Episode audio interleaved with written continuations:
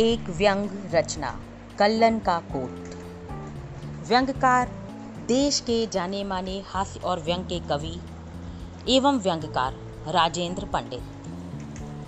नाम तो उनका कुछ और था, लेकिन कहते सब उन्हें कल्लन ही थे। कुछ लोग प्यार से तो कुछ उसके विलोम के कारण उन्हें इस नाम से पुकारते थे। कल्लन उस समय पांचवी और अंतिम कक्षा में बैठते थे। वे और उनके पिता इस बात से पूरी तरह आश्वस्त थे कि ज़्यादा पढ़ाई लिखाई करने से कोई लाभ नहीं होता है। सभी पढ़ने वाले कलेक्टर नहीं बनते और सब ना पढ़ने वाले गरीब नहीं होते। पढ़ाई बस इतनी होनी चाहिए कि अगर सरकार सारे नोटों का रंग एक जैसा कर दे, तब भी ये पहचान रहे कि कौन सा नोट कितनी वैल्यू का है। कल्लन के पास एक कोट था, जिसे वे पहनते नहीं थे, बल्कि धारण करते थे। दीपावली के अगले दिन से होली के एक दिन पूर्व तक वे उसी कोट में निवास करते थे। इस अवधि के दौरान उन्हें बिना कोट के और कोट के बिना कल्लन को कभी किसी ने नहीं देखा।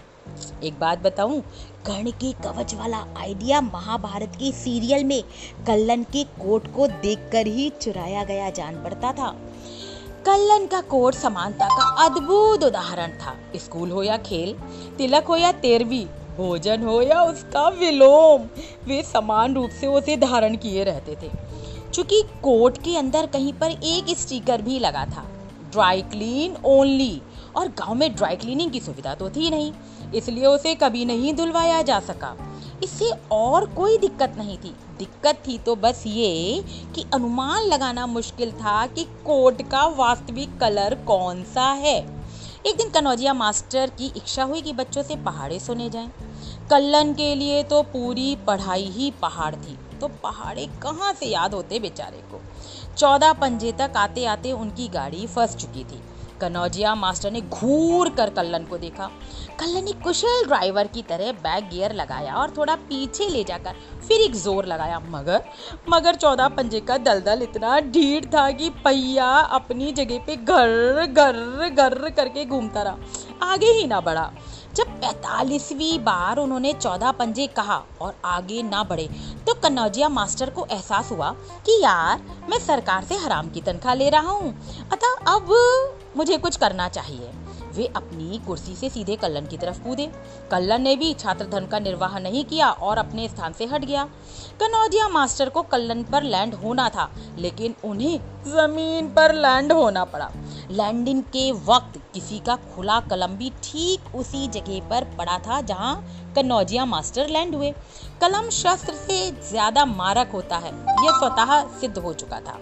कल्लन को कन्नौजिया मास्टर के क्रोध का आभास हो चुका था। बस्ते का मोह त्याग कर वह अपने कोट सहित स्कूल के गेट की तरफ़ भागे भागे भागे।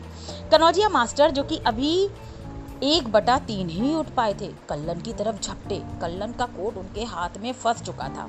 देखते ही देखते गुरु ने शिष्य को गुरुत्वाकर्षण के सिद्धांत का प्रैक्टिकल करा दिया। कल्लन कोट सहित ज़मीन पर आठों खाने, चार खाने कल्लन के और चार खाने कोट के, मिला के आठों खाने चित्त पड़े थे। इसी दौरान मुजीब भाई ने कन्नौजिया मास्टर को लाकर उनका बेत पकड़ा दिया। कल्लन और मुजीब की पुरानी खुन्नस थी।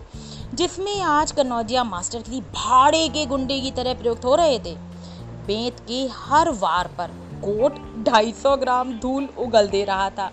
देखते ही देखते मरून कलर सा दिखने वाला कोट नेवी ब्लू कलर का हो गया। ड्राई क्लीनिंग कैसे होती है?